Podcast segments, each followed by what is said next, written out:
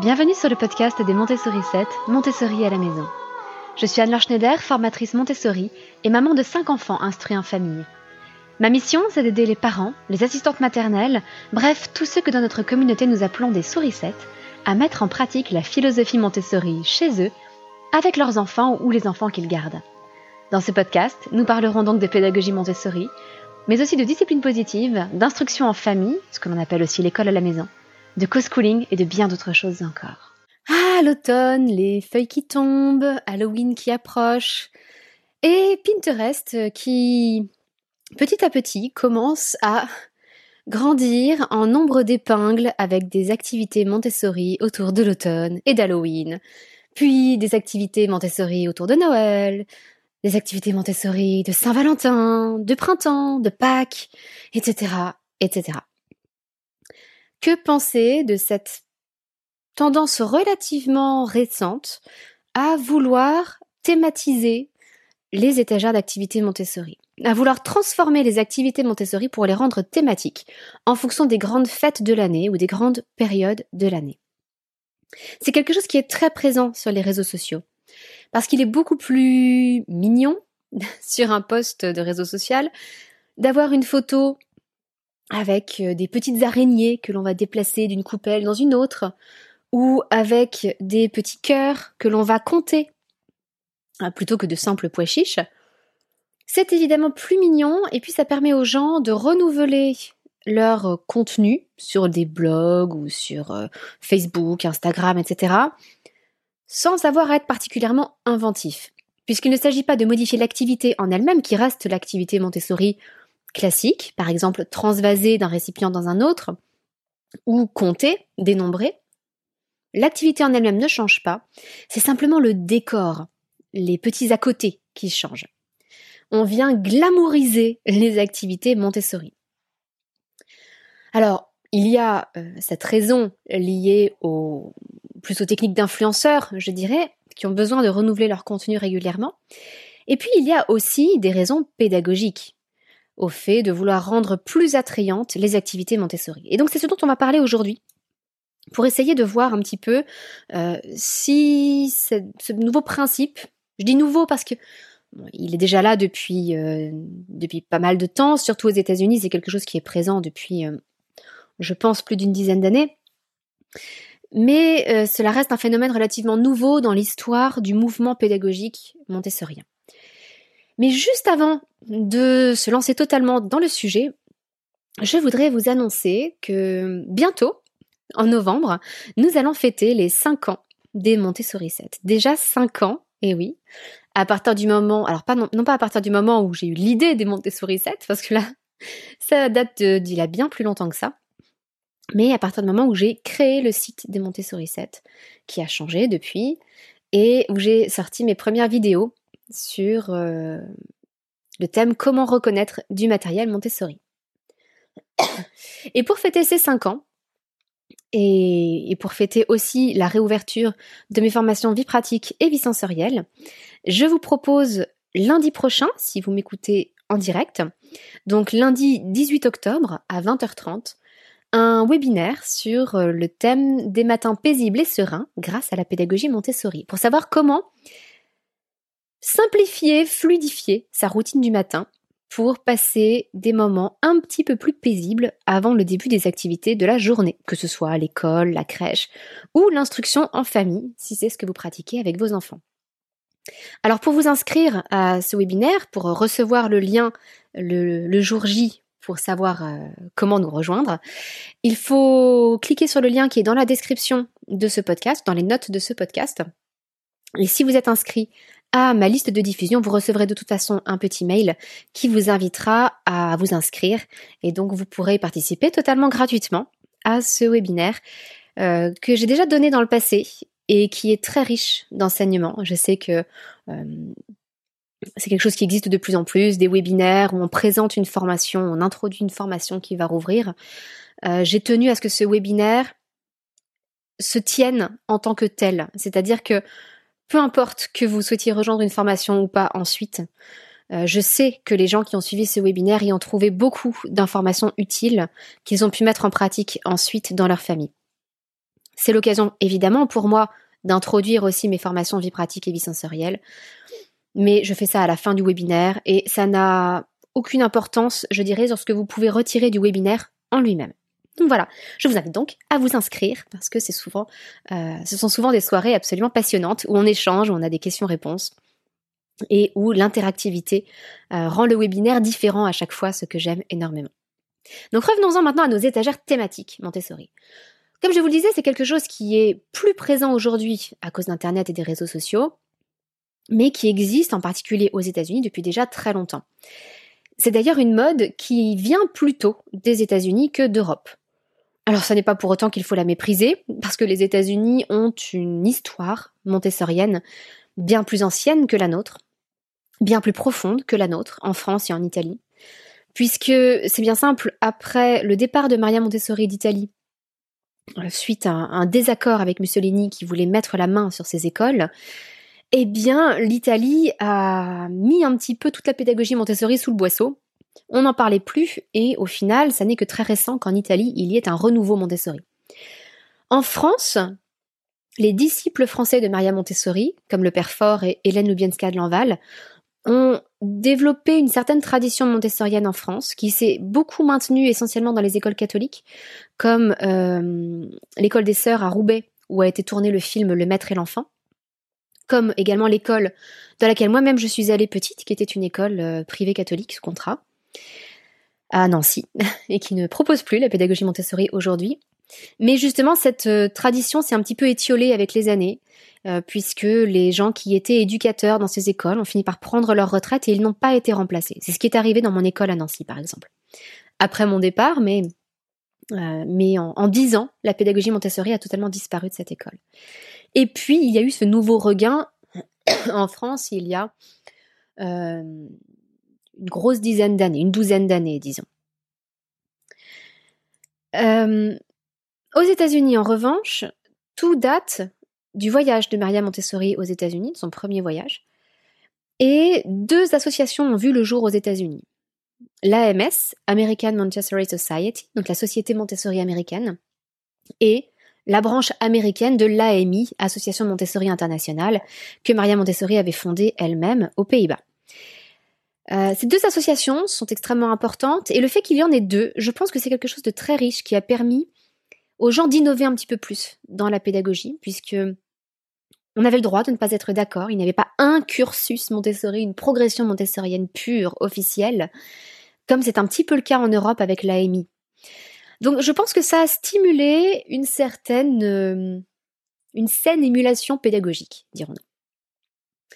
Et donc il y a eu cette tendance euh, chez certains montessoriens aux États-Unis à vouloir modifier les activités en fonction des périodes de l'année et des grandes fêtes pour les rendre thématiques.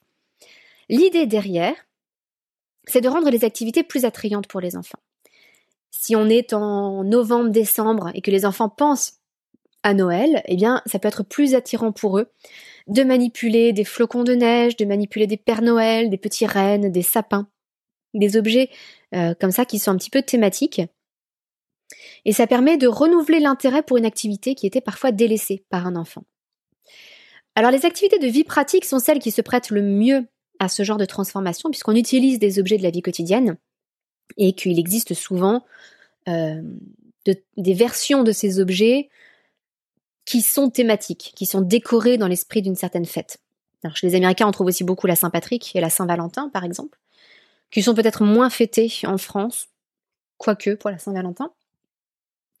Et donc, on va, euh, comme je vous le disais, euh, utiliser des, petits objets propres à la fête, donc par exemple des petits trèfles à quatre feuilles ou des cœurs pour la Saint-Valentin, pour venir remplacer les éléments plus basiques qui étaient présents dans les activités. Par exemple, si on fait un transvasement à la cuillère d'un récipient à un autre, habituellement on utilise des pois chiches ou des perles en bois, et eh bien là, on va peut-être utiliser euh, des petits flocons de neige, ou on va utiliser des petits œufs si on est à l'époque de Pâques. Ça tombe bien, c'est rond, ça ressemble un petit peu à des pois chiches.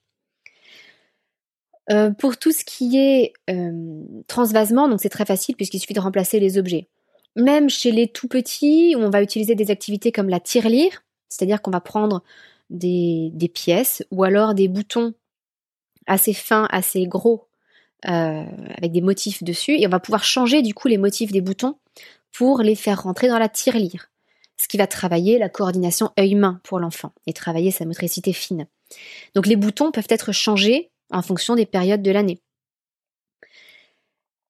À chaque fois, l'idée est que si un enfant se désintéressait d'un certain matériel, le fait de le renouveler, de le glamouriser, va attirer l'enfant à nouveau sur ce matériel et l'encourager à se réentraîner dessus. Et ça tombe bien, c'est ce qu'on veut dans la pédagogie Montessori, c'est susciter la répétition du travail, puisque c'est par la répétition du travail que l'enfant va développer sa concentration et son attention. Donc c'est absolument fondamental d'encourager la répétition de l'activité. Et certains enfants ont tendance à prendre une activité, à la faire, pas vraiment parfaitement, et à la mettre de côté et à ne plus s'y intéresser pendant des mois.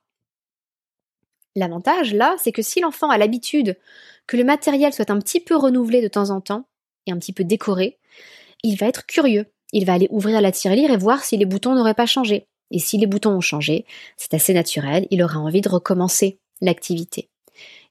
Il ne la reprendra sans doute qu'une seule fois, mais il en aura quand même envie. C'est un petit peu comme nous, adultes, quand on se retrouve dans un magasin de jouets pour bébés et qu'on voit euh, un petit jeu qui ressemble à quelque chose qu'on avait petit mais qui n'est pas le même. Eh bien, on a envie d'appuyer sur les boutons, de manipuler le, petit mécanisme. Pourquoi? Parce que c'est quand même nouveau par rapport à ce qu'on a connu petit. Mais on ne le fait qu'une fois. Nous ne sommes pas des bébés, nous ne sommes pas intéressés par ces activités, du moins pas suffisamment intéressés pour y passer une heure d'affilée, comme pourrait le faire un très jeune enfant ou un bébé mais simplement l'attrait de la nouveauté, l'attrait des couleurs, euh, le, design un petit peu plus moderne de ce jouet par rapport à ce qu'on a connu, nous attire suffisamment pour que nous le manipulions une fois. Eh bien, c'est pareil chez les enfants. Et c'est un petit peu la limite de ce système. C'est que certes, les enfants reviennent manipuler des activités qu'ils avaient mises de côté. Mais s'ils les avaient mises de côté, c'est qu'il avait une bonne raison. Et généralement, ça n'est pas que le matériel n'était pas suffisamment attrayant parce que le matériel Montessori est beau. Et ce qui attire les enfants, ça n'est pas à proprement parler l'esthétique des activités. Certes, il est important que les matières soient nobles et belles, que ce soit agréable au toucher ou que euh, les objets soient beaux à regarder. Cela aide. Mais les enfants vont surtout être attirés par le contenu de l'activité. Et les activités montessoriennes classiques sont déjà belles, ordonnées, euh, esthétiquement attrayantes. Là, on vient juste ajouter un élément de nouveauté. Et c'est plutôt là-dessus que l'on va jouer, l'attrait de la nouveauté. Le problème, c'est que si un enfant est attiré par une activité uniquement à cause de l'attrait de la nouveauté, non seulement il ne va la reprendre qu'une fois, donc l'effet sera très limité, mais en plus, il risque de se détourner des activités dont il aurait peut-être davantage besoin, mais qui, elles, n'auront pas été transformées en fonction de la saison ou de la fête. Je m'explique. Si vous avez l'habitude de modifier certaines de vos activités pour les faire coller aux saisons, par exemple en mettant des petites feuilles euh, à transvaser à la pince à sucre, eh bien votre enfant va aller uniquement vers ces activités qui auront été euh, adaptées et va délaisser peut-être l'activité de la tour rose Montessori qui, elle, ne change pas, qui reste une tour rose, alors que ce dont il a besoin au plus profond de lui, c'est de travailler sur la perception des dimensions, c'est de travailler sur la gradation et donc sur la tour rose, et pas du tout sur le transvasement qui est quelque chose qu'il a peut-être dépassé. Et c'est peut-être parce qu'il a dépassé ce stade qu'il n'est plus intéressé par l'activité, même s'il ne faisait pas encore l'activité parfaitement. Et donc c'est souvent une erreur que de se dire qu'un enfant doit retravailler une activité jusqu'à ce qu'elle soit maîtrisée parfaitement. Parfois, un enfant passe un stade. Il va quitter une période sensible. Il ne va plus être intéressé par un certain type d'activité. Ça ne veut pas dire pour autant qu'il maîtrise parfaitement cette compétence. Pas toujours. Mais on a passé la période sensible et ça n'est peut-être plus ce dont il a principalement besoin là tout de suite.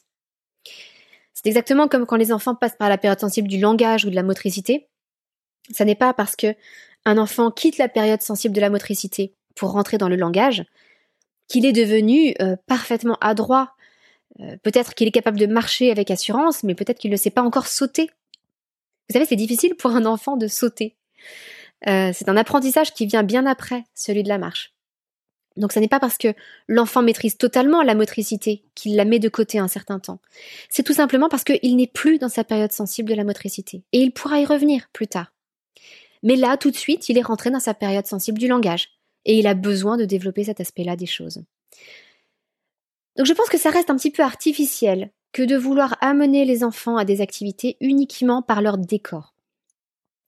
Ça risque de rendre les enfants accros à la nouveauté et de les empêcher de retravailler les activités nécessaires à leur développement, les activités dont ils ont besoin en ce moment, parce que ces décorations auront détourné leur attention de l'essentiel. C'est un petit peu dommage, certains enfants restent totalement passifs dans une salle de classe, tant qu'on n'a pas renouvelé justement le matériel. Et ils ne sont intéressés que par l'accessoire, c'est-à-dire quel va être le nouveau motif sur les boutons de la tirelire, euh, on peut, certains par exemple, mettre des images derrière les cadres à différentes fermetures. On a un cadre avec un cadenas, avec une petite clé. Euh, c'est pour travailler sur tout ce qui est ouverture et fermeture de différents types de serrures. Euh, on, peut, on peut avoir un loquet, vous, voyez tous les types de verrous ou de serrures que l'on peut avoir. Et donc on peut avoir un cadre par type de fermeture. Et lorsqu'on ouvre le cadre, eh bien on peut voir parfois suivant le choix de l'éducateur, une image. Mais parfois non. Eh bien, euh, peut-être que l'enfant va être intéressé uniquement par ce matériel lorsque les images auront été changées. Mais il ne va pas s'intéresser à l'ouverture ou à la fermeture en elle-même. Ça veut dire qu'il ne va pas se concentrer suffisamment sur ses gestes pour s'améliorer. Ça ne va pas être un réel entraînement parce qu'en fait l'enfant ne prêtera pas attention à ce qui est le cœur de l'activité. Ouvrir et fermer une serrure. Il va prêter attention au point accessoire, l'image qui est derrière. C'est-à-dire la raison pour laquelle généralement moi je ne place pas d'image sur ces cadres, parce que c'est un petit peu un petit peu stérile. Je dirais que ça distrait de l'essentiel. Alors vous allez me dire bon, que j'ai l'air totalement opposé au renouvellement des activités via différents thèmes. Ça n'est pas tout à fait vrai. J'émettrai une nuance quand même. C'est que les enfants malheureusement, passent beaucoup de temps en intérieur de nos jours, y compris dans des écoles Montessori. Tout simplement parce que on n'a pas toujours la chance de vivre au milieu de la nature, d'avoir des grands espaces autour de soi, et que même les écoles Montessori, souvent, elles doivent ouvrir au centre-ville, et elles n'ont pas forcément un grand jardin à disposition derrière. Les enfants n'ont pas forcément la possibilité de passer beaucoup de temps en extérieur. Et les enfants sont parfois un peu déconnectés du lien avec la nature. Ce que je trouve dommage. Et donc autant je pense que c'est se compliquer la vie pour peu de résultats que de transformer ces activités sur le thème d'Halloween, de Noël, de la Saint-Valentin, de la Saint-Patrick ou de Pâques. En plus, cela risque d'être compliqué si les enfants ont différentes cultures. Euh, par exemple, un enfant musulman ne va peut-être pas apprécier les décorations sur les thèmes de Noël et de Pâques. Euh, un enfant euh, avec qui on plaisante beaucoup sur le fait qu'il a une petite amie ou pas. Parfois, les, parents ou les adultes font des blagues qui sont pas toujours très fines. Peut-être que cet enfant ne va pas être très à l'aise sur le thème de la Saint-Valentin. Peu importe. J'ai envie de dire que ce sont des fêtes qui sont devenues souvent très commerciales. Ces petits symboles, vous voyez le, le sapin de Noël ou le petit renne du Père Noël, ça n'est pas ça le cœur de la fête de Noël pour les croyants. Donc je, pense que c'est céder à une tendance qui, qui est surtout une mode, qui est appelée à passer et à disparaître, je pense. En revanche, transformer un petit peu son ambiance Montessori en fonction des saisons, j'y vois un intérêt parce que cela aide les enfants à rester en contact avec le rythme de la nature, avec le rythme des saisons. Alors ça ne veut pas dire multiplier les activités et tout transformer. Cela peut être simplement un changement de décor.